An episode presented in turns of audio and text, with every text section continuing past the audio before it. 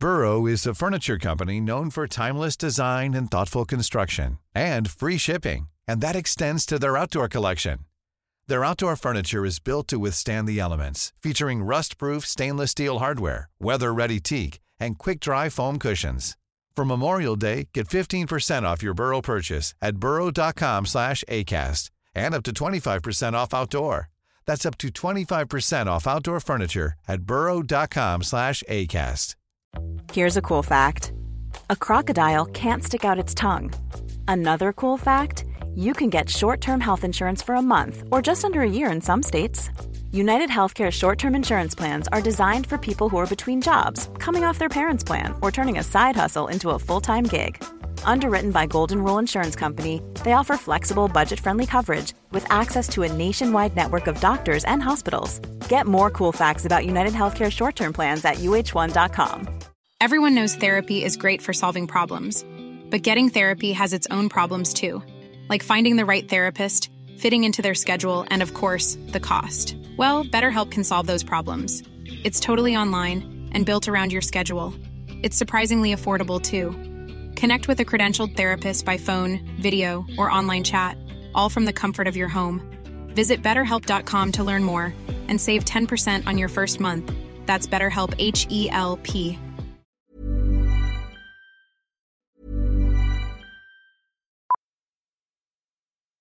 Millions of people have lost weight with personalized plans from Noom, like Evan, who can't stand salads and still lost 50 pounds. Salads, generally, for most people, are the easy button, right? For me, that wasn't an option. I never really was a salad guy. That's just not who I am. But Noom worked for me. Get your personalized plan today at Noom.com. Real Noom user compensated to provide their story. In four weeks, the typical Noom user can expect to lose one to two pounds per week. Individual results may vary. Everyone knows therapy is great for solving problems, but getting therapy has its own problems too, like finding the right therapist, fitting into their schedule, and of course, the cost. Well, BetterHelp can solve those problems. It's totally online and built around your schedule. It's surprisingly affordable too. Connect with a credentialed therapist by phone, video, or online chat, all from the comfort of your home. Visit betterhelp.com to learn more and save 10% on your first month. That's BetterHelp H E L P.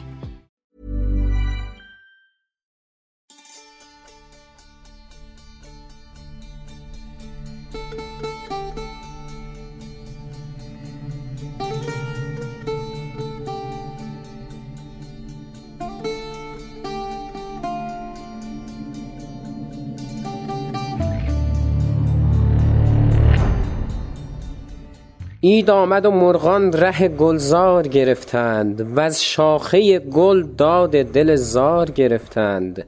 نوروز همایون شد و روز می گلگون پیمان کشان ساغر سرشار گرفتند.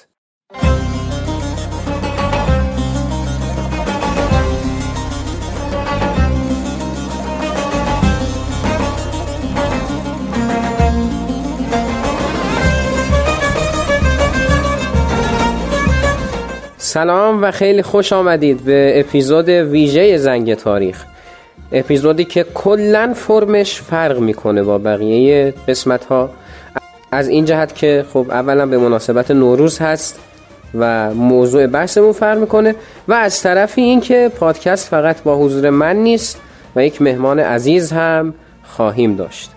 قرار هست با مهمونمونم راجع به نوروز صحبت کنیم در هر زمینه که فکرش رو بکنید. چون قسمتی از نوروز مرتبط با اساتیر هست و همچنین مرتبط با ادبیات و همین دلیل اگر فقط خود من بودم حق مطلب ادا نمی‌شد. لذا مهمان عزیزی داریم که بتونه در اون زمینه ها هم خصوصا ادبیات نظر بده تا بتونیم از نظراتش استفاده کنیم. همونطور که احتمالا در جریانش هستید این اپیزود از زنگ تاریخ عضو یک کمپین کوچکی هست با عنوان نوروز از دریچه تاریخ که سه پادکست تاریخی یعنی زنگ تاریخ که میشنوید. پادکست تاریخ میگه با تهیه و اجرای مهدی تباتبایی عزیز و پادکست هیستوری استار با اجرای امیرعلی هرندی عزیز هستش. دعوت می‌کنم در کنار این که زنگ تاریخ رو میشنوید حتما به اپیزود ویژه این دو پادکست هم که توسط دوستان عزیزم تهیه و تدارک دیده شده گوش کنید. امیدوارم که ایدی خوبی بتونیم بهتون داده باشیم.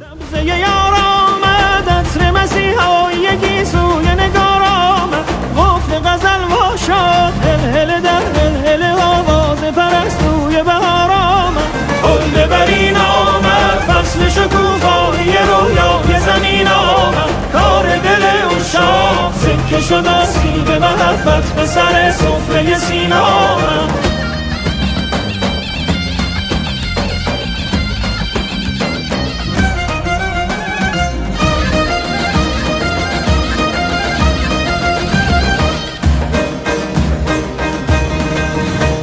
چون اپیزود ویژه هستش حرفای همیشگی و تکراری رو ول می‌کنیم. این که ما رو از کجا بشنوید و از کجا دنبال کنید و اینا اینا دیگه حرفای تکراریه. در خدمت مهمان عزیزی هستیم همونطور که گفته بودم. و می‌خوام که مهمان عزیزمون رو معرفی کنم.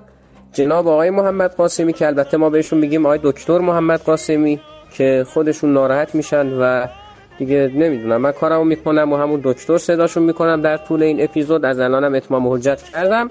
در خدمتشون هستیم. یک سلام علیکی داشته باشید با شنوندگان زنگ تاریخ تا بعد ببینیم که به کجا می‌رسید بسم الله الرحمن الرحیم. عرض سلام و ادب و احترام. خدمت تمامی شما شنوندگان خوب برنامه زنگ تاریخ. خیلی خوشحالم که این افتخار نصیبم شده که مهمان این برنامه باشم. امیدوارم که دقایق مفیدی رو در کنار هم سپری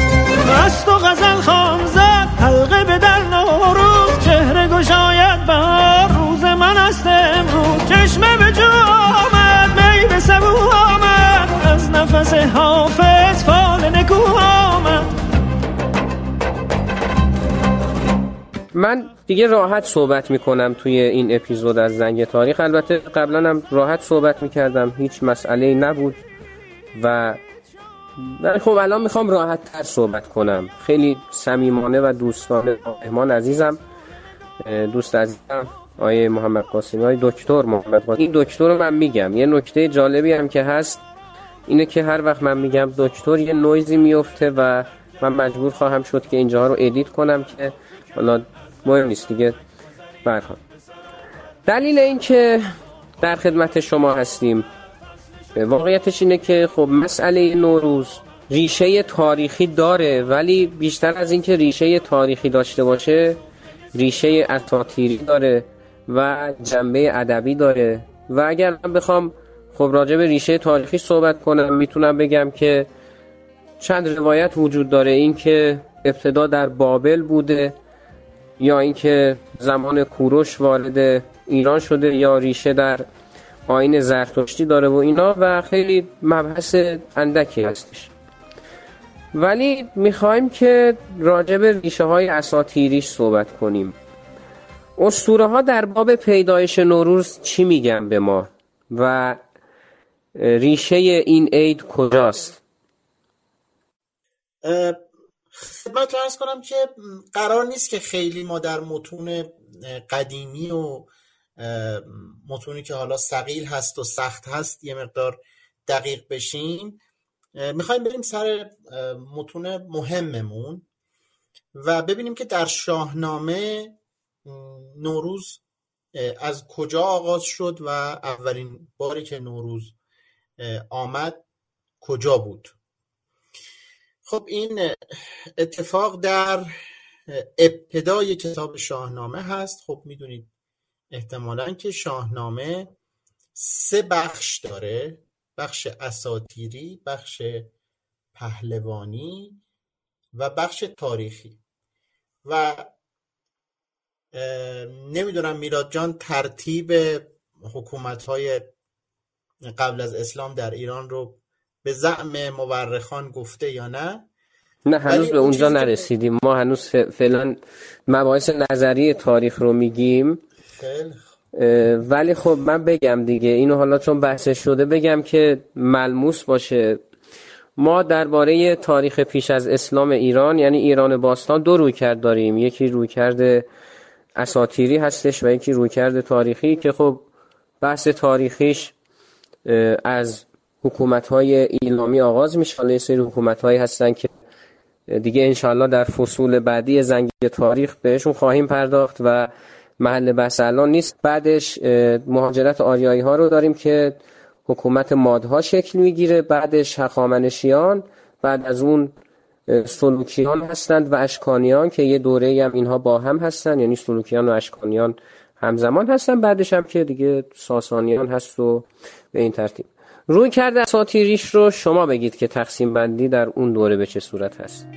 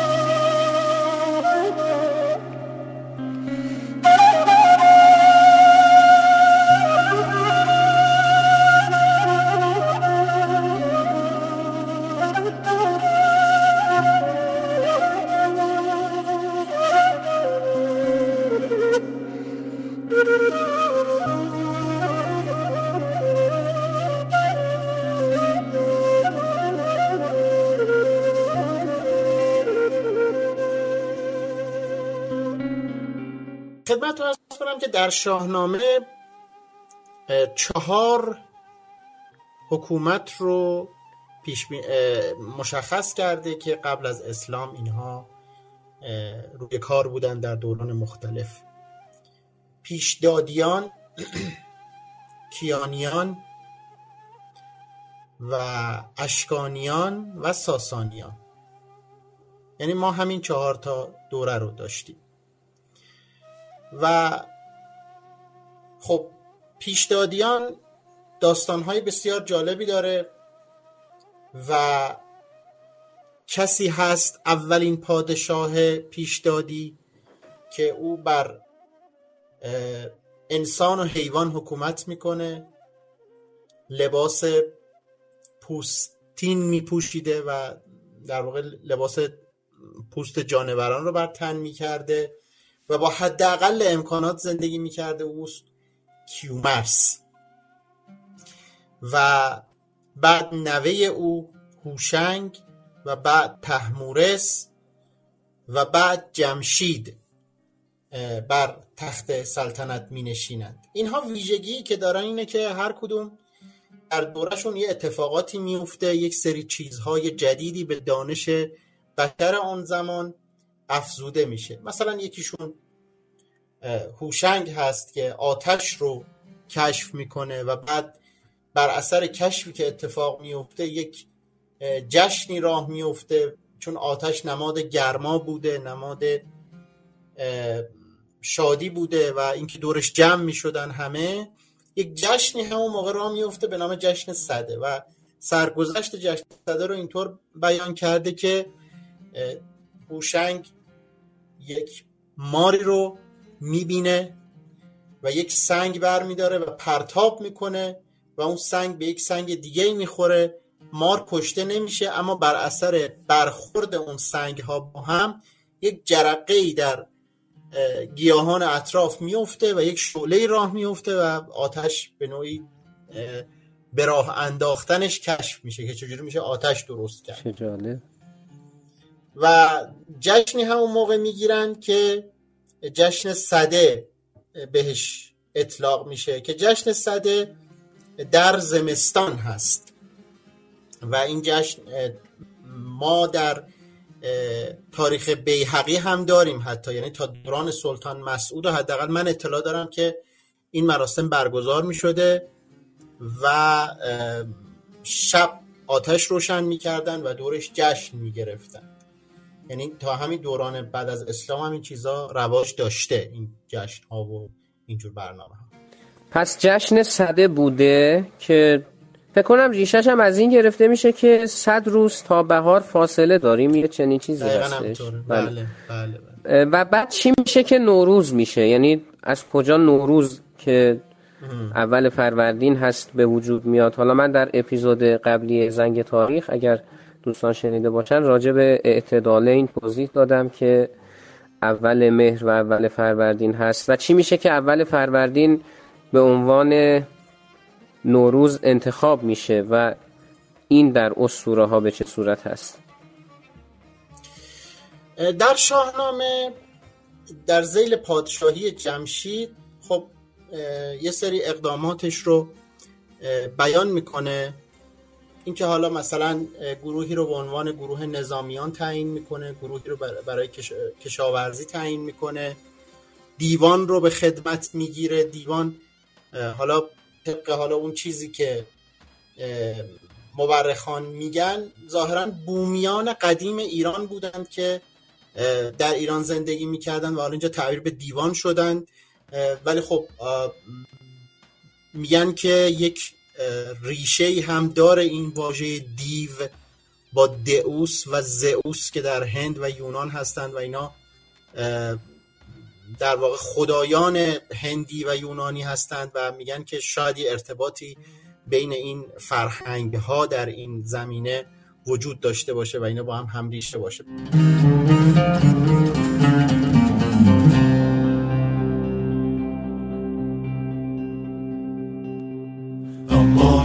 aman, aman, aman, aman, aman, aman, aman, aman, aman, aman, Amor, amor, amor, amor.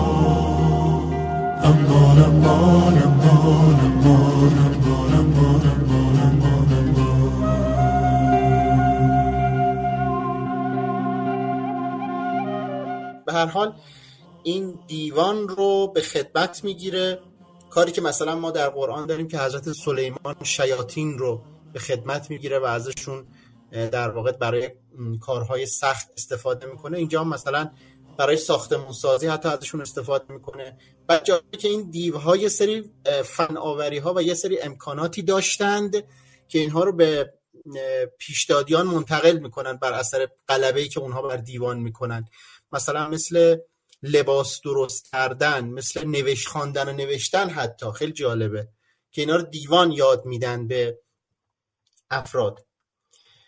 حالا اینو می‌خواستم بگم که خلاصه جمشید این کارا رو می‌کنه این اقدامات رو انجام میده و میگه که پنجاه سال در واقع به این آماده سازی ها مشغول بوده. و حالا من می‌خوام که بخشی از این ابیات رو برای شما بخونم. در ادامه ابیات میگه که چرین سال پنجه برنجید نیز ندید از هنر بر خرد بسته چیز. یعنی کاری نبود که نکرد و هرچی عقلش می‌رسید تمام اقداماتی که باید می‌کرد و انجام داد. همه کردنی ها چو آمد به جا. یعنی جمشید این کارا رو انجام داد دیگه؟ بله بله دقیقا دقیقا. زجای مهی برتر آورد پای. مهی یعنی بزرگی. به فر کیانی یکی تخت ساخت. چه مایه بدو گوهر اندر نشاخت. نشاخت یعنی نشاند. که چون خواستی دیو برداشتی. زهامون به گردون برافراشتی. مسئول جابجایی این تخت روان این جمشید خان هم دیوان بودن. یه جورای شبیه داستان حضرت سلیمان ها. اگه دقت کنیم مثلا خیلی چیزاش مشابهت داره و این از این از این دست شباهت حالا خیلی جالبه توی تاریخ. این نکته بود که الان به ذهنم رسید و در این ابیات خیلی نکته جالبیه. کاملا درسته. ما از این شباهت ها زیاد داریم بین حالا داستان های پیامبران یا پادشاهان ایرانی. قدما یک منطقه که الان خب بهش میگن تخت جمشید دیگه. که در شیراز بله. هست. این رو در واقع تصور می‌کردن که جایگاه جمشید بوده. یعنی جمشید اونجا زندگی می‌کرده یا محل استقرارش بوده. تا زمانی که بعدا متوجه شدن که نه مثلا این محل استقرار هخامنشیان بوده. و بعضی تصور می‌کردن که اینجا جایگاه حضرت سلیمان بوده. حالا نمی‌دونم چقدر حالا اینا چه حسابی اینو می‌گفتن. و به خاطر همین شباهت هاست خیلی وقت ها همین شباهت های داستانیه که مثلا که سر آرامگاه کوروش هم بحث دیگه که آیا واقعا دقیقاً. آرامگاه کوروش هست یا آرامگاه مادر سلیمان؟ دقیقا همینطوره. بله. من اومدم وسط حرفاتون ادامه بدید نه خواهش می‌کنم. خلاصه میگه که این دیوان تخت ایشونو بلند می‌کردن چون خورشید تابان میان هوا نشسته بر او شاه فرمان روا یه, یه مدل دیگه هم از این کارا داریم که حالا بعد براتون تعریف می‌کنم. جهان انجمن شد بر آن تخت او. شگفتی فرو مانده از بخت او. به جمشید بر گوهر افشاندند من آن روز را روز نو خواندند. اون روزی که جمشید سوار این تخت شد و با اون عظمت بر آسمان به نوعی حرکت کرد به وسیله دیوان اون روز رو روز نو خواندن و میگن جمشید. این جم بوده ولی خب بعد به خاطر اینکه مثل خورشید در آسمان حرکت می‌کرده به خاطر همین بعد بهش جمشید لقب دادن.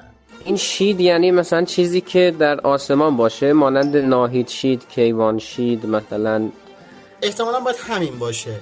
همین باشه این حالا دوستانی که بیشتر تاریخ قبل از اسلام و ادبیات پیش از اسلام رو کار کردن اونا باید ریشه شناسی بکنن که زبان در واقع زبانهای پهلوی و زبانهای فارسی قبل از اسلام. ولی احتمالا باید با اون چیزهایی که بعضی وقتا ما در فرهنگ اساتیریمون می‌بینیم که مثلا برای بعضی از روزهای هفته هم یه سری اسامی گذاشتن که آخرش شید هست. اینا احتمالا با اون روشنایی و خورشید و اینا باید یه ارتباطی به لحاظ مفهومی باید داشته باشه که تو هفت پیکر هم یه چیزایی هست. بله میگه که سر سال نو هرمز فرودین براسوده از رنج روی زمین. پس اون اتفاق که افتاد در روز اول فروردین بود و به نوعی به خاطر این مناسبت اول فروردین رو نوروز نام داد نامیدن. بزرگان به شادی بیاراستند می و جام و رامشگران خواستند. این اتفاقی بود که افتاده. چنین, جر... چنین جشن فرخ از آن روزگار به ما ماند از آن خسروان یادگار. چون این سال سیصد همی رفت کار ندیدند. مرگ در آن روزگار. که در اون 300 سال انقدر همه چی خوب بود و اوضاع عالی بود و مرگی هم سراغ کسی نمی اومد حالا اینم عجیبه. زرنج و زبدشان نبود آگهی. میان بسته دیوان به سان رهی. رهی یعنی غلام. دیوان مثل یک غلام برای اینا کمر بسته بودن و آماده بودن. به فرمان مردم نهاده دو گوش. زرامش جهان پرز آوای نوش. چون تا برآمد بر این روزگار ندیدند جز خوبی از کردگار. جهان سر به سر گشت او را رهی نشسته جهاندار با فرهی. یکا یک به تخت مهی بنگرید به گیتی جز از خیشتن را ندید. اینجا جمشید که نقطه اوج بوده در این حکومت. دیگه داره یواش یواش. آفرین نقطه سراشیبی بله. میشه. اتفاقی که میفته دچار غرور میشه و میگه که منو باید جهان آفرین بخونید. بله بعد با پدیده به نام زهاک مواجه میشه و دوران بسیار سیاه و تاریکی در تاریخ اساتیری به وجود میاد که حالا اینجا جای بحثش نیست. ای که قدمات رنگ خنده هات مجده فصل گرما وقتی که از راه می‌رسی آخر عمر سرماست. ای که قدمات رنگ خنده هات مجده فصل گرماست. وقتی که از راه می‌رسی آخر عمر سرماست. دلمون شاده خونمون آباده. دلمون شاده خونمون آباده. نامه عطر گل رو توی دست باده. نامه عطر گل رو توی دست باده.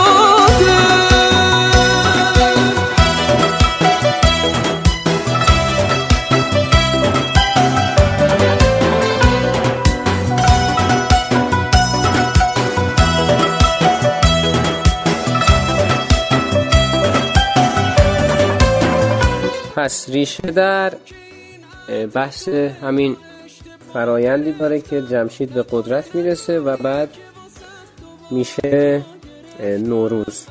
اما خب به هر حال چیزی که هست اینه که درباره افسانه ها و اسطوره ها همیشه دو روی کرد وجود داشته. یکی این بوده که اینا واقعی نبودند و صرفا داستان هایی هستند که نقل شدند ولی خب یه عده دیگه هم گفتن که نه ریشه در واقعیت دارن. اگر اتفاقی نیفتاده باشه مثلا این روایات هم نقل نمیشن.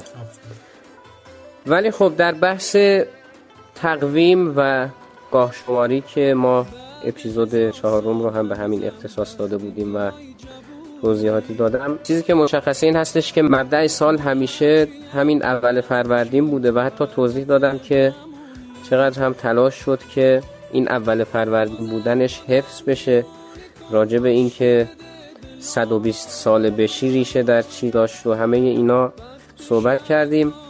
و اگر بخوایم از مجموع اون مباحث و توضیحاتی که آی دکتر فرمودن استفاده کنیم می‌تونیم بگیم که اینطوری نتیجه بگیریم که یک اتفاقاتی افتاده ظاهرا چون من خودم هم قائل بر همینم که افسانه ها می‌تونن ریشه در واقعیت داشته باشن چون نمیشه یه چیزی اینقدر با جزئیات ساخته و پرداخته بشه به نظر من در فرهنگ ملت ها و به نظر من یک اتفاقی بوده و حالا هر چی بوده به حال افتاده و اون رو گفتند که اسمش حالا نوروز بوده باشه یا نه به حال عنوانی که بهش اطلاق شده الان ما با نوروز میشناسیمش.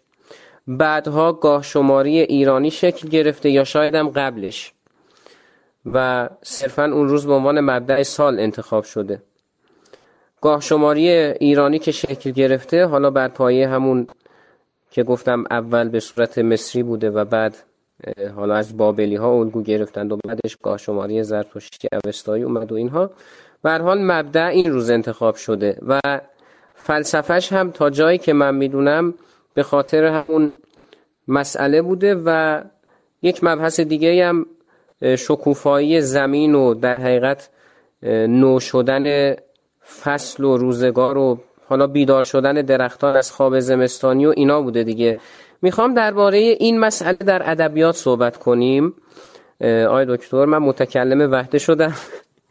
و همینطوری دارم سلامت باشید. همینطوری دارم یه ریسر می‌خوام راجع به این صحبت کنیم و ببینیم که روی کردی که وجود داره که انتخاب شد.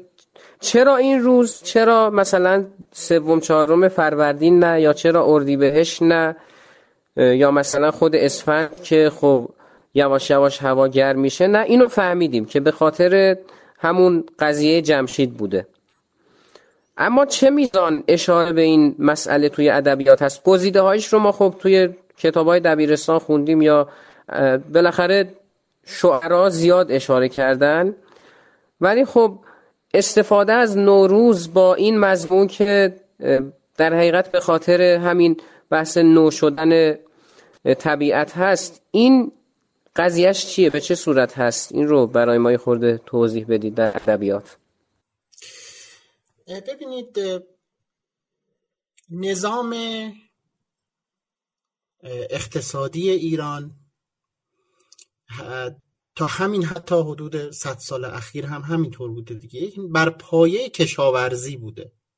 اقتصاد ایران روی کشاورزی میچرخیده. اصلا مبنای تقسیمات تقویمی هم همینه دیگه. آفرین. ما چهار آفرین. فصلی که توی حالا ایران در سراسر تاریخ ایران داریم یعنی حول همین محور بوده. حالا این نکاتی بوده که دیگه ما گذاشتیم با آقای دکتر با هم مرور کنید نه چون من حالا شما نشنیدید ولی در اپیزود قبلی راجع به تقویم صحبت کردم و اینا موند چون وابسته بودن مباحث به هم. یعنی ما مثلا می‌گفتیم که خب تقویم به این دلیل به چهار قسمت تقسیم شد ولی مستاق اگه واسش نمی آوردیم خب یه جورایی چالش برانگیز بود. و در واقع فصل بندی هم این که به چهار فصل تقسیم بشه به نوعی یک هدفی پشتش بوده و اون هم این بوده که برنامه ریزی برای همین مسئله کشاورزی صورت بگیره و آفرین درست مهم بوده دیگه به هر حال. حتی این نکته جالبی هم هست در تاریخ تمدن میگن که اولین تمدنی هم که کشاورزی انجام داده ایرانی ها بودند. یعنی اینم هستش در کنار این مباحث و همین اهمیت این قضیه رو بیشتر می‌کنه برای ما. کاملا درسته. خب طبیعی بوده که تقویم رو هم بر مبنای کشاورزی ببندند و زمستانی که در او زایایی وجود نداره در او کاری برای کشاورزان وجود نداره در او نوعی بیکارگی خیلی وقتا اتفاق میفته برای افراد. این خب چندان جالب نبوده. اگرچه که زمستان ذخیره است برای تابستان به خاطر بارش ها و اینجور مسائل ولی زمانی که آغاز کاره زمانی که آغاز فعالیته زمانی که اقتصاد قرار شکوفا بشه درآمد قرار به دست بیاد طبیعیه که این سر ساله. یعنی مثلا می‌خوام حالا دقیقا اینجور نیست ولی خب می‌خوام مثال بزنم. آقا ما خوابیدیم زمستون وقت خواب بوده وقت استراحت بوده دیگه الان باید پاشیم. و چه خوبه که این پا, پا شدن رو و این شروع کردن رو با یه جشن شروع کنیم. یه شادی به مناسبت اینکه دیگه وقت خونه نشینی تموم شده دیگه می‌تونیم پاشیم بیایم بیرون. هم حالا بحث استفاده از طبیعت بوده و همین که دیگه وقت کاره. که توی چیزام داریم دیگه توی شعرهای محلی هم اینقدر در مورد این قضیه که بهار شد و وقت کار شد و اینها. شعر داریم که الا ماشاءالله. این بوده که تقویم و اهمیت بهار از این بابت برای ایرانیان خیلی زیاد بوده. حالا شاید تو کشورهای دیگه این اتفاق کمتر باشه. مثلا یه کشوری که همش زمستونه یه کشوری که همش هوای داغ و سوزان داره که البته خب اینا سیستم های تقویمیشون ممکنه بر منوالهای دیگه بوده که من اونا رو اطلاع ندارم. ولی طبیعتا برای ایرانی باید نوروز به این دلیل مهم بوده باشد. زکوی یار می آید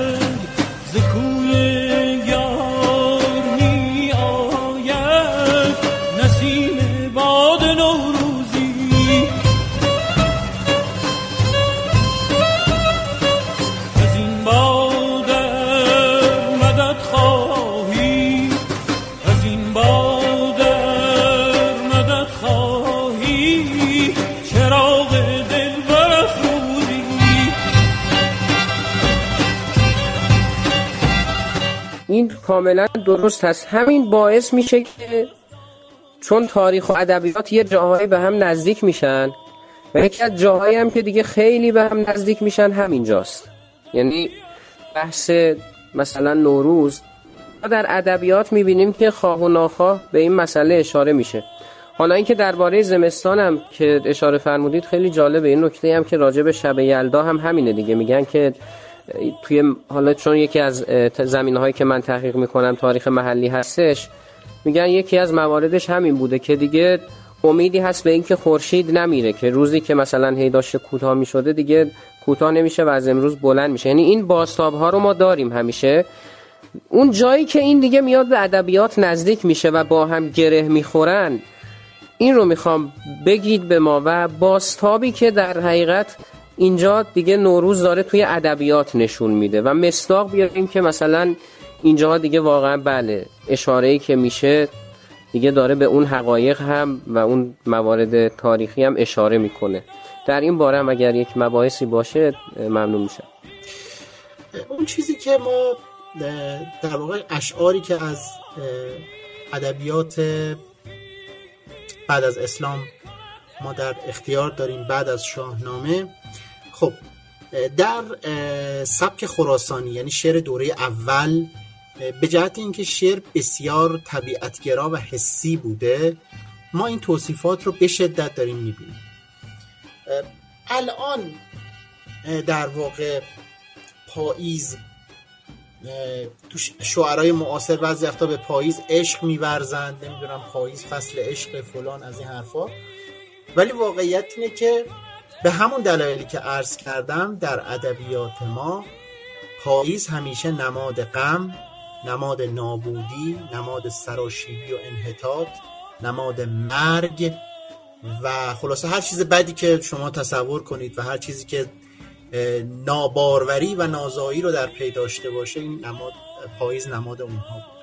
و برعکس نماد زنده شدن تازگی بیدار شدن شروع خوشبختی و دلگرمی و شادی اینها در بهار بوده.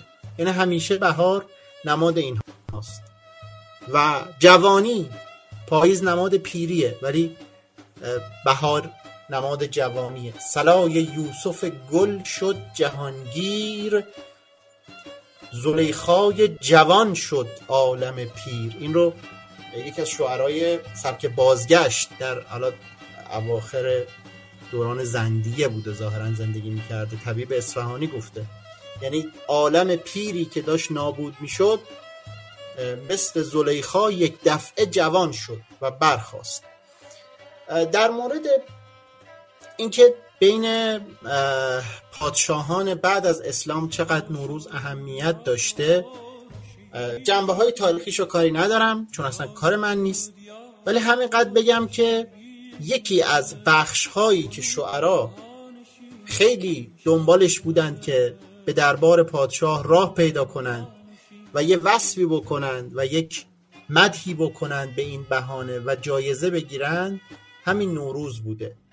من می‌خوام به عنوان نمونه چون اصلا کار من بیشتر جنبه ادبی قضیه هست یک تاریخیشو من میگم حالا. آره دقیقا. بله. حالا بعد شما من انشالله اونا رو آره یه بخشایی از ترجیح بند فرخی سیستانی رو بخونم که به مناسبت نوروز سروده برای برادر سلطان محمود امیر یوسف که احتمالا میلاد جان میشناسنش امیر یوسفو. بله اتفاقا چند جا رفته بودیم با هم. آدم خوشمشربی بود. بعد هم سلطان سلطان مسعود. آره. سلطان مسعود خیلی با نامردی او رو در واقع بازداشت می‌کنه. یعنی اولش استقبال خیلی گرمی می‌کنه. وقتی کاملا دیگه پادشاه میاد بعد یعنی امیر یوسف میاد بعد اموشو خلاصه بازداشت می‌کنه. تاریخ بسیار عبرت انگیز است. تاریخ بیهقی توصیه می‌کنم حتما همه تا اونجایی که مقدوره بخوننش خیلی زیباست. متنش هم روان هست و هر کسی می‌تونه بخونه. یعنی سنگین هم نیست که مثلا بگیم نیاز به یک شخصی که ادبیات می‌دونه داره که مثلا کلمات رو ترجمه کنه و اینا. نه متن خیلی ساده ای داره بخونید دیگه. خصوصا جای در حقیقت فیوریت من مورد علاقه منم که ماجرای حسنک وزیر هست یعنی اونجاش دیگه اصلا فکر می‌کنم اون نوستالژی همه بچه دیگه نوستالژیه دیگه. بله ما موقع صرفا اینو میخوندیم که نمره بگیریم. بعد اومدیم دانشگاه و دیگه کلا بله. و حسنک را بیاوردند. نعوذ بالله من قضاء السوء. جامعه ای داشت هبری رنگ. آره بگذاریم. زباقی باغبان. ما را همی بوی بهار آید. کلید باغ ما را ده که فردامان به کار آید. کلید باغ را فردا هزاران خواستار آید. تو لختی صبر کن چندان که قمری بر کنار آید. چو اندر باغ تو بلبل به دیدار هزار آید تو را مهمان ناخوانده به روزی صد هزار آید. کنون گر گلبنی را پنج شش گل در شما راید چنان دانی که هر کس را همی رو چنان دانی که هر کس را همی بر وی به بار آید. بهار امسال پنداری همی خوشتر ز پار از این خوشتر شود فردا که خسرو از شکار آید.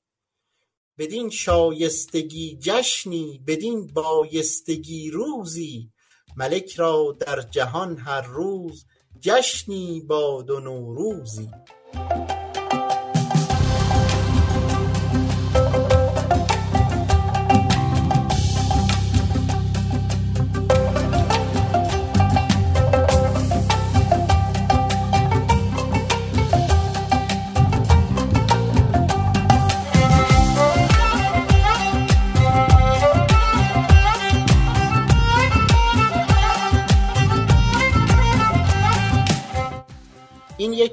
ترجیبند هست. ترجیبند به تعدادی شعر همقافیه که مصراهای زوجشون با هم همقافیه هستن در کنار هم قرار می‌گیرن. یه بیت برگردان داریم که هی تکرار میشه دوباره میره بند بعدی. دوباره بند بعدی همینطور وصفه. حالا قصیده شیوهش این بوده که با وصف بهار شروع می‌شده. و خب سبک خراسانی الا ماشاءالله از این توصیفات زیبای بهار. که اینقدر قشنگ توصیف می‌کنه که من اگه حتی ادامه اینو بخونم شما متوجه خواهید شد. اینقدر قشنگ توصیف می‌کنه که شما کافیه چشمتون رو ببندید و اون صحنه و اون باقی رو که داره توصیف می‌کنه تصور کنید. یک شعر کاملا پویا به لحاظ احساسی می این شعرها میگن پویا.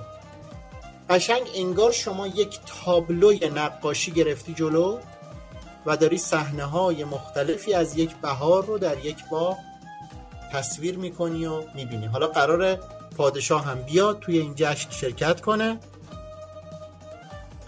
و در ادامه میگه که خب الان مثلا اینقدر زیبایی هست پادشاه میاد افرادی هستن که در خدمت پادشاهن از زیباترین افراد انتخاب کرده برای اینکه میچسبونه به پادشاه دیگه. بالاخره تهش این میشه که آره شاه ما گل بلبل خوب خوشه. یعنی اون مقدم استفاده می‌کنه و خیلی زیرکانه میچسبونتش به پادشاه. خیلی جالبه. دقیقا. حالا من بعدا می‌خوام یه شاعر بدبین رو البته بدبین حالا چی بگم آخه؟ که از بهار خیلی خوشش نمیاد به شما معرفی بکنم. این چی بگم آخه؟ خیلی حرف توش بودا. یعنی خدا می‌دونه که این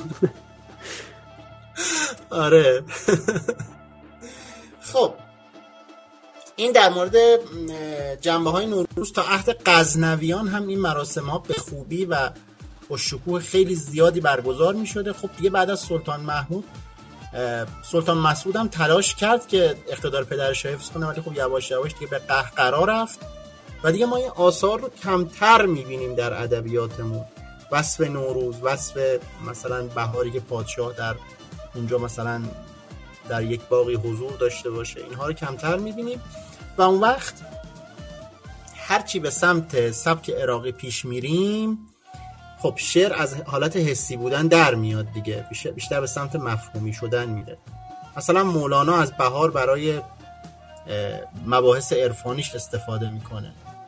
یا مثلا سعدی میگه که بیا که فصل بیا که وقت بهار است تا من و تو به هم به دیگران بگذاریم باغ و صحرا رو یعنی ول کن باغ و صحرا رو.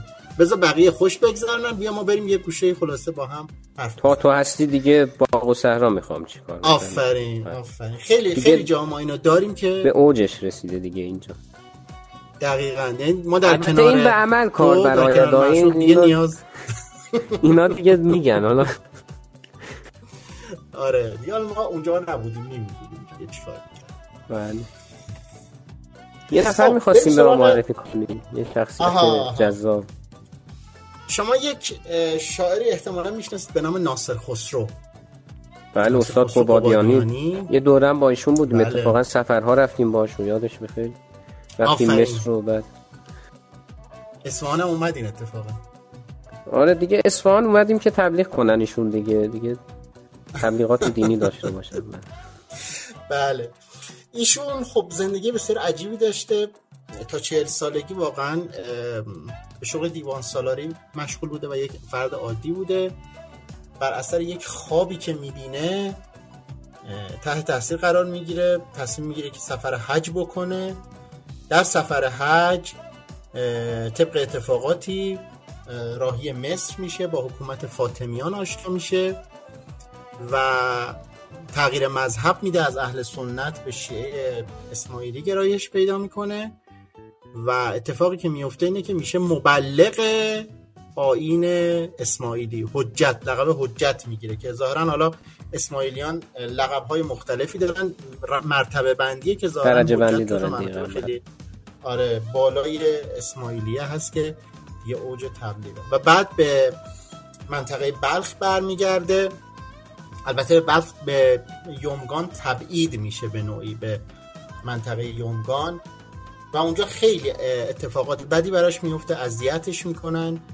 و اگرچه که در اشعارش مزامین فلسفی مزامین دینی و اینها رو بیشتر میاره ولی خیلی جاهام از بی مهری افراد نسبت به خودش شکوه می‌کنه. حالا می‌خوام یکی از ابتدای یکی از قصیده هاشو براتون بخونم.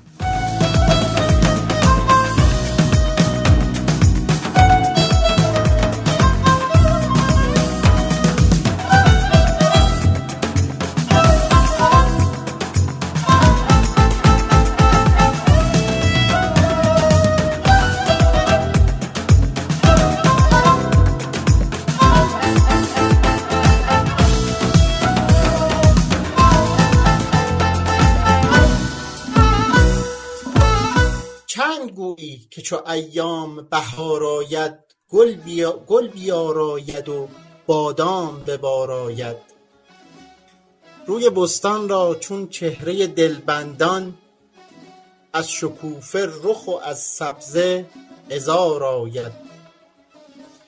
روی گلنار چو بزداید قطر شب یعنی شبنم بلبل از گل به سلام گلنار آید. زاروار است کنون بلبل و تا یک چند. زاغ زار آید اوزی گلزار آید. یعنی جای بلبل و کلاق توی باغ تا یه مدتی عوض میشه. یه زمانی که کلاق همیشه در باغ پیدا میشه دیگه اون نیست بلبل میاد به جای سن حالا این داره قشنگ توصیف بهار می‌کنه ها. از کجا می‌خواد چیکار کنه خدا می‌دونه دیگه. یعنی اینطوریه. آفرین. گل سوار آید بر مرکب یاقوتی. لاله در پیشش چون قاشیه دار آید پادشاهان یک قاشیه دار داشتن کسی که در واقع زینپوش اسب رو به دوش می‌گرفته و به صورت حالا بعضی یا به صورت پیاده بعضی حالا با یه مرکب دیگه همراه با پادشاه حرکت می‌کردن. که هر موقع پادشاه از اسب پیاده شد اینو بکشن روی زین اسب که یه موقع مثلا گرد روی این زین اسب نشینه. و خب یه مرتبه ای بوده غاشیه دار اصلا یه مرتبه بوده. چادرایی که روی ماشین می‌کشن دیگه مثلا اونطوری. تقریبا آره آره. خب اینا در واقع لب... ماشین های تشریفاتی که اون موقع نبوده اسباشون اسبای خاص بوده و چون اسب منتها اسب خب سانروف داره دیگه. یه حالت چون سقفش بازه گرد و خاک آره می‌رفته. توش به همین دلیل. دقیقا همینطوره. باغ را از دی کافور نثار آمد. یعنی برف اومد تو دی به باغ برف هدیه کرد که سفیده مثل کافوره. چون بهار آید لؤلؤش نثار آید. یعنی وقتی بهار میشه دیگه گوهر و مروارید بر باغ میباره که حالا می‌تونه استعاره از قطرات باران باشه مثلا. بهش نمیاد این بهار رو بکوبه. آره خدا خودش بخیر بید با باد صلح آید در بستان. لاله با نرگس در بوس و کنار آید. باغ ماننده گردون شود ایدون کش. زهره از چرخ سحرگه به نظار آید. یعنی باغ مثل آسمان پر از مثل, مثل آسمانی که پر از ستاره و زیباست شده از این همه گل و گیاه و اینها. و زهره سهرگاه ستاره زهره میاد و تماشا می‌کنه باغو حالا این چنین بیهوده این نیز مگو با من که مرا از سخن بیهوده آراید.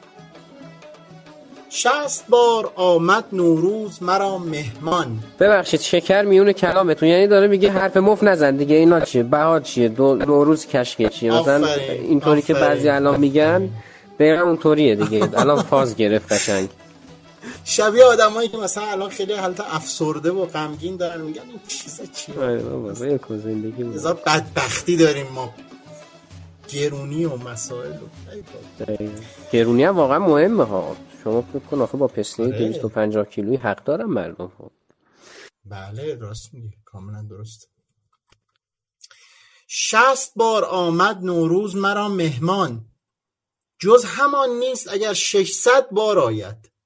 آقا ما از این نوروزا زیاد دیدیم. دیگه همونه دیگه. و خلاصه بعد دیگه شروع می‌کنه از بدبختی های خودش گفتن که دیگه حالا کام دوستان رو بذار نیازاریم دیگه. یعنی بد بد بد نه دیگه ما تنزش کردیم که. دیگه تنز رو با در حقیقت حزن آمیختیم که امیدوارم یه چیز خوبی از آب در اومده باشه.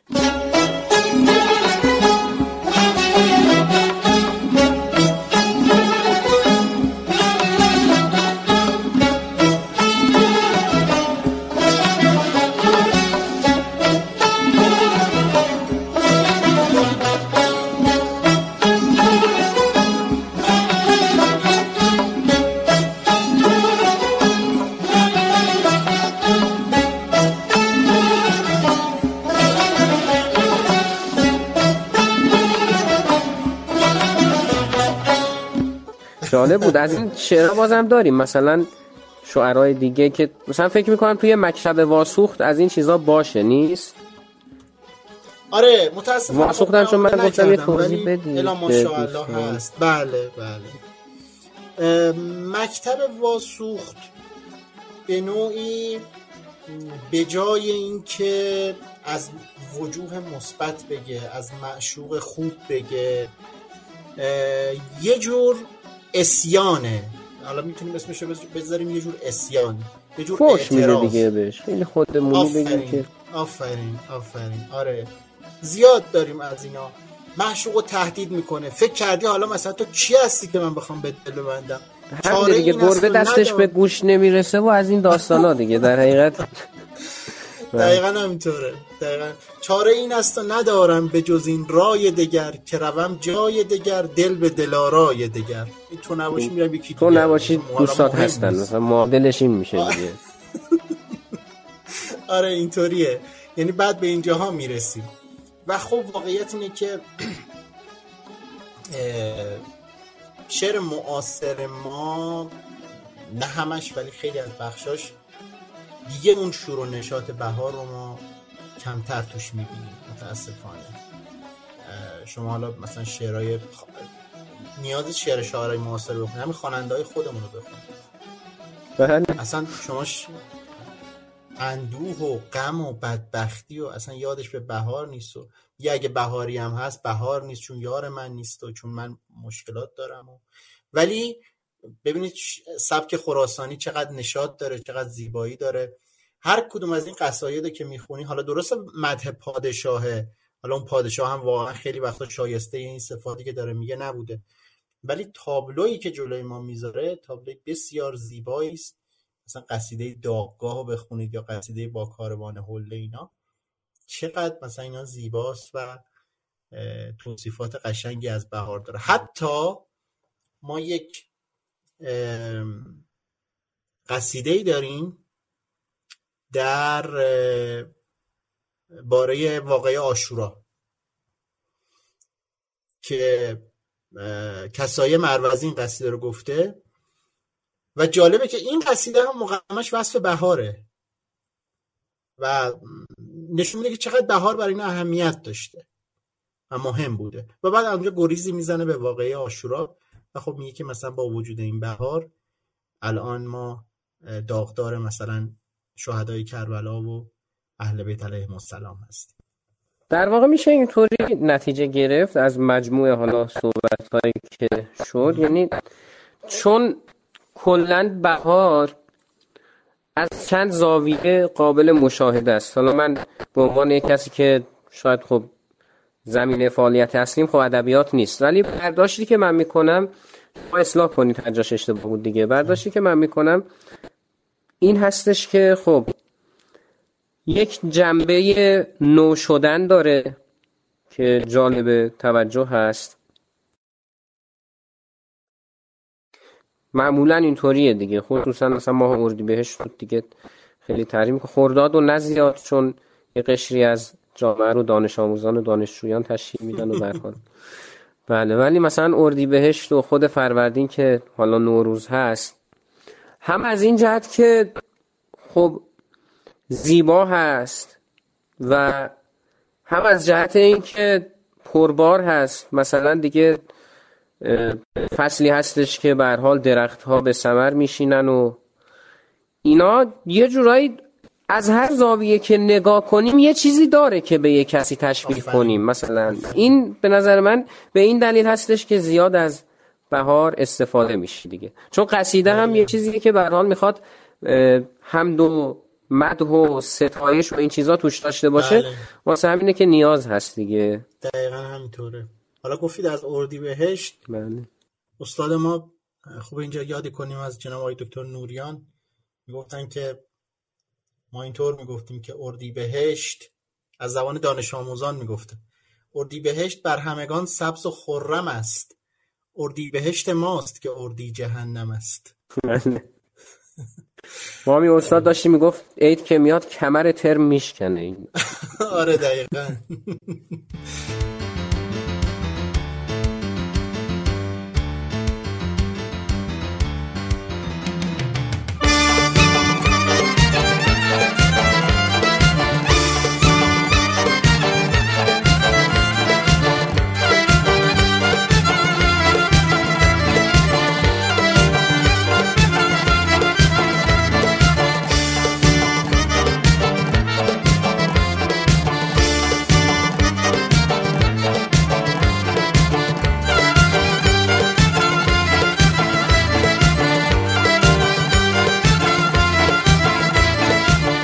اهمیت نوروز در تاریخ هم در جای جای تاریخ ثبت شده. نوروز چیزی هستش که نه تنها الان در ایران بلکه در خیلی از کشورهایی که خب یه زمانی جز ایران بودن این که طبیعی هستش مثلا در اونها وجود داشته باشه و با توجه به فرهنگ اونها هم تغییر داشته. مثل مثلا بگیم افغانستان مثلا. بگیم. حتی عراق خیلی جالب هستش که مثلا در. عراق هم بله. جالب هستش که مثلا دقیقا سوریه. چون اینا در حال جزء ایران بوده. یعنی همین نشان دهنده این هستش که در حقیقت این مسئله مهم بوده. و مثلا در تاریخ ما تاریخ هخامنشیان رو که مطالعه می‌کنیم با توجه به اون حالا نوشته هایی که بر روی لوح های گلین دیگه یک حرکتی بوده که اسکندر مقدونی ناخواسته زده دیگه. تخت جمشید رو سوزونده اون گل ها هم پختند و الان به دست ما رسیدن. خب یه سری از اینا اسناد هستن دیگه. مثلا سندی هست که میگه این کارگر اینقدر باید حقوق بگیره. یه لوحی بوده که حالا اینا رو توضیح میدیم. ما باز دارم اسپول می‌کنم. شاید دو سه سال آینده زنگ تاریخ رو البته نه به این زودی. که سندی بوده که می‌داده. حالا اون متصدیش به کارگر می‌گفته که بیا برو برو پول تو بگیر. یعنی بعد- ایدی بوده نه کلا حالا اونو می‌رسم آها، بهش مثلا کلا. آره مثلا حالا بوده بعد که مثلا چقدر گوشت می‌گرفته تا مثلا شراب در حقوقشون بوده بودجهشون بوده مثلا یک فرض بر مثال یک کیو بگیم معمار اینقدر می‌گیره یه کارگر ساده اینقدر می‌گیره به حال اینا بوده. توی بعد یه جایی هست یه قسمتی هستش که این رو قید کرده که اینها در نور یه سری یه سریشون که مخصوص نوروزه که میگه مثلا برای نوروز دقیقا همون ایدی که می‌گیرن به چه صورته؟ یا اینکه توی بعضی هاشون هم قید شده که این مثلا حقوقش اینه انقدر می‌گیره مثلا نمی‌دونم یه نصف گوسفند می‌گیره دوتا مرغ می‌گیره چی می‌گیره؟ نوروز هم اینا رو می‌گیره. یعنی دقیقا اینا این هستش. و همین مسئله به نوعی نشان دهنده اهمیتش هست دیگه. خب ما جشنهای زیادی داشتیم در ایران باستان که یه سریشون در ایران بعد از اسلام خب منسوخ شدند حالا و یه سریشون موندند که دیگه اونی که دیگه هیچ بحثی توش نیست و قطعا معلومه که بوده و دیگه از هر من شمسه یعنی دیگه واضحه نوروزه که قطعا بوده.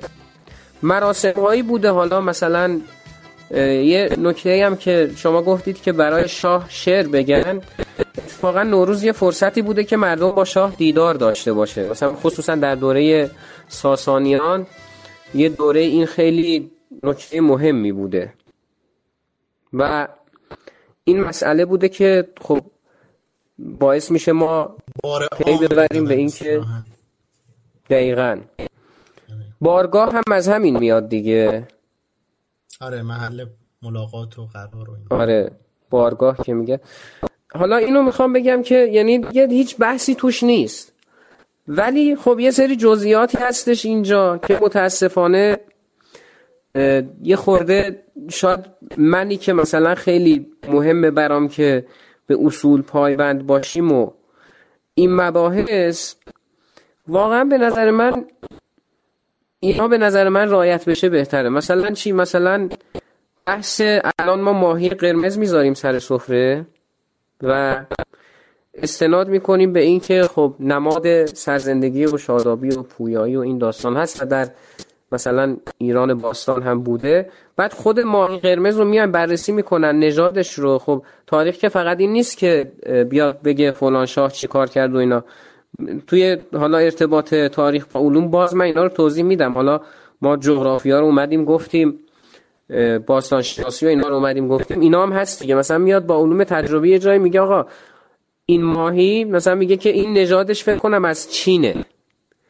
بعد میاد بررسی می‌کنه می‌بینه مثلا در نگاره ها در نقاشی ها میاد باز از باستان شناسی کمک می‌گیره می‌بینه که نه نیستش وجود نداره واقعا شاید.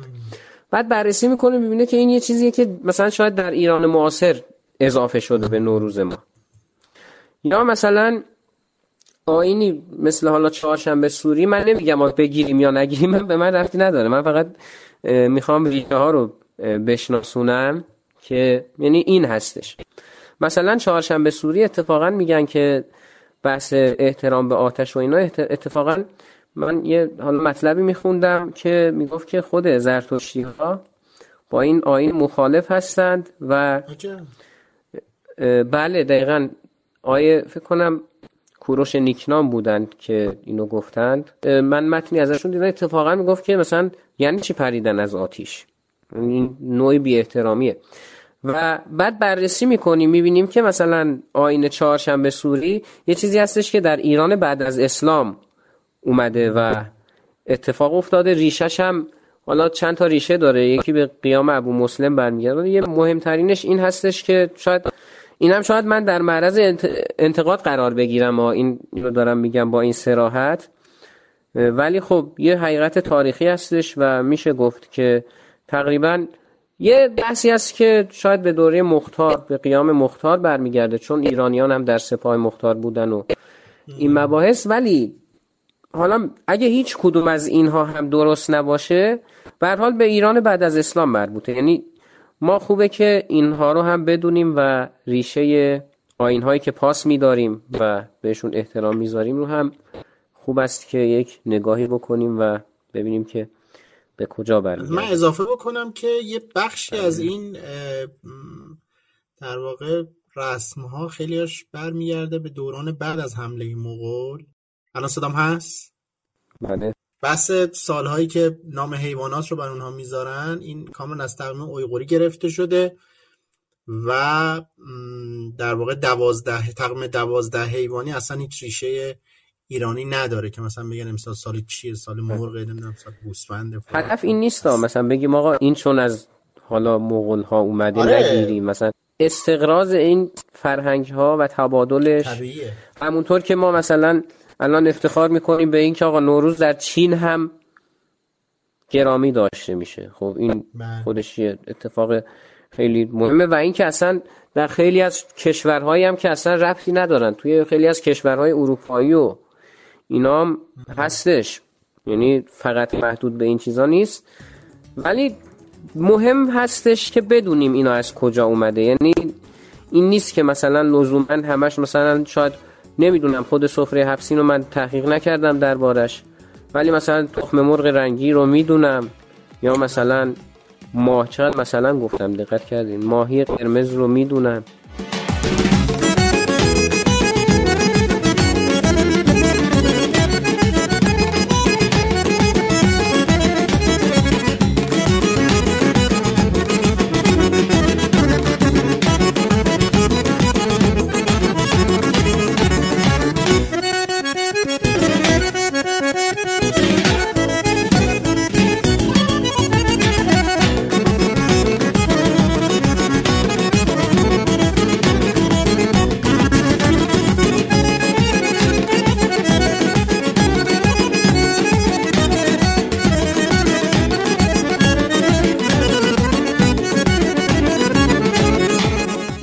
حتی خود این و- هم تو کشورهای مختلف حتی ای حوزه ایران مثل تاجیکستان و اینا ظاهرا این اجزاش فرق می‌کنه.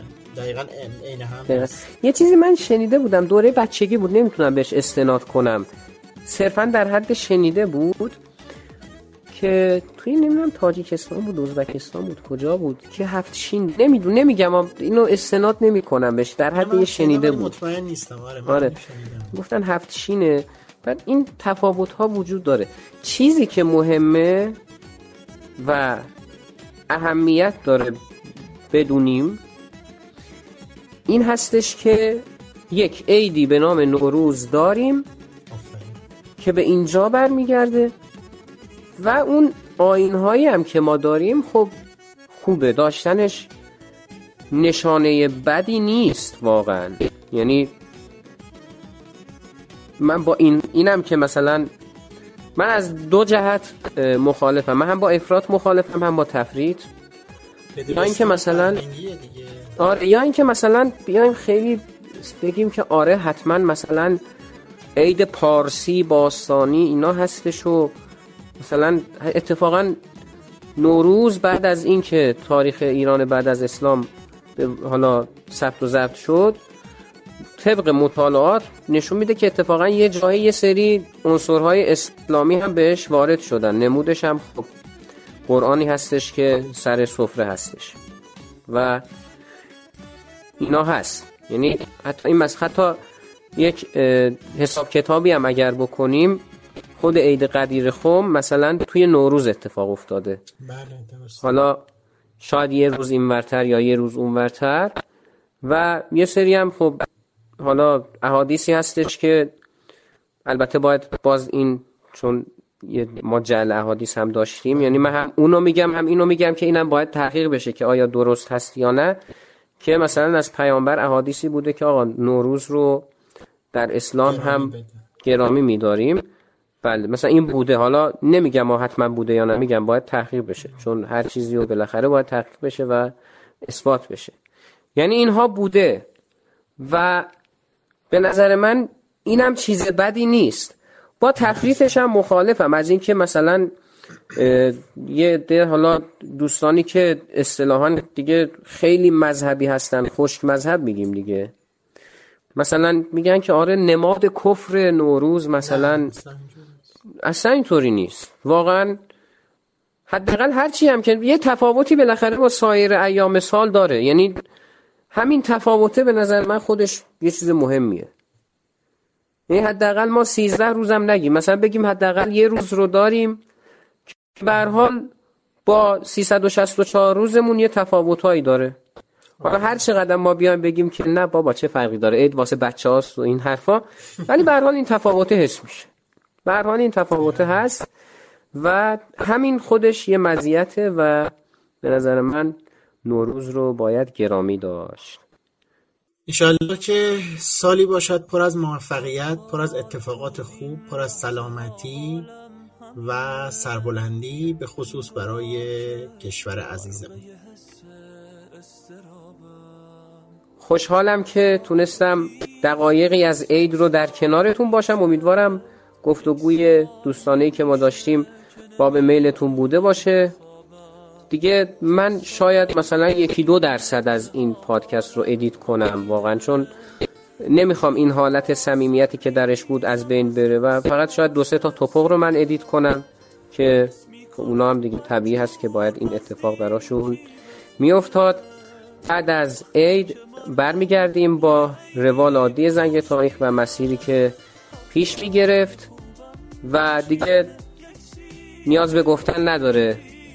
نظرات شما و معرفی کردن پادکست کلا پادکست فارسی هر پادکستی که میشنوید نه فقط زنگ تاریخ چون دیگه چیزی که در ایران این مدل از رسانه تازه رواج یافته و معرفی کردنش به دوستانتون و آشنا کردن اون عزیزان با پادکست چیزی هستش که به حال می‌تونه به آینده این مدیوم رسانه‌ای کمک کنه. و پس فراموش نکنید که نظر بدید. در زیر همین اپیزود و ما رو به دوستانتون معرفی کنید از هر پادگیری که می‌شناسید و می‌دونید هست می‌تونید بشنوید. اینستاگرام زنگ تاریخ رو حتما follow کنید. زنگ تاریخ پادکست هستش و اینکه صفحه حامی باش زنگ تاریخ هم که راه افتاده و از این طریق هم اگر دوست داشتید می‌تونید اگر باب میلتون بوده مطالب ازش حمایت کنید. لینکش رو در caption قرار میدم. عیدتون مبارک باشه. روز و روزگار بر شما خوش و خدا نگهدار. تنها زمان سال که هم خوب حاله هم با خودت درگیر حس دردی عیده کاری ندارم ای برمیگردی یا نه. تو هر زمان سال که برگردی عیده هفت امسالو کنار آینه چیدم؟ تا لحظه لحظه جای خالی تو ببینم. تقویم امسالم تموم شد بس برگرد. تنها محاله پای این سفره بشینم هوای خوبم چیدن یک سیب که هیچ من پشت رده تو دل آتیش میرم. حس می‌کنم آدم به دنیا اومدم تا این سیب از دستای تو ایدی بگیرم. هوای خوبم چیدن یک سیب که هیچ. من پشت رده تو دل آتیش میرم. آدم به دنیا اومدم تا این سیبا از دستای تو ایدی بگیرم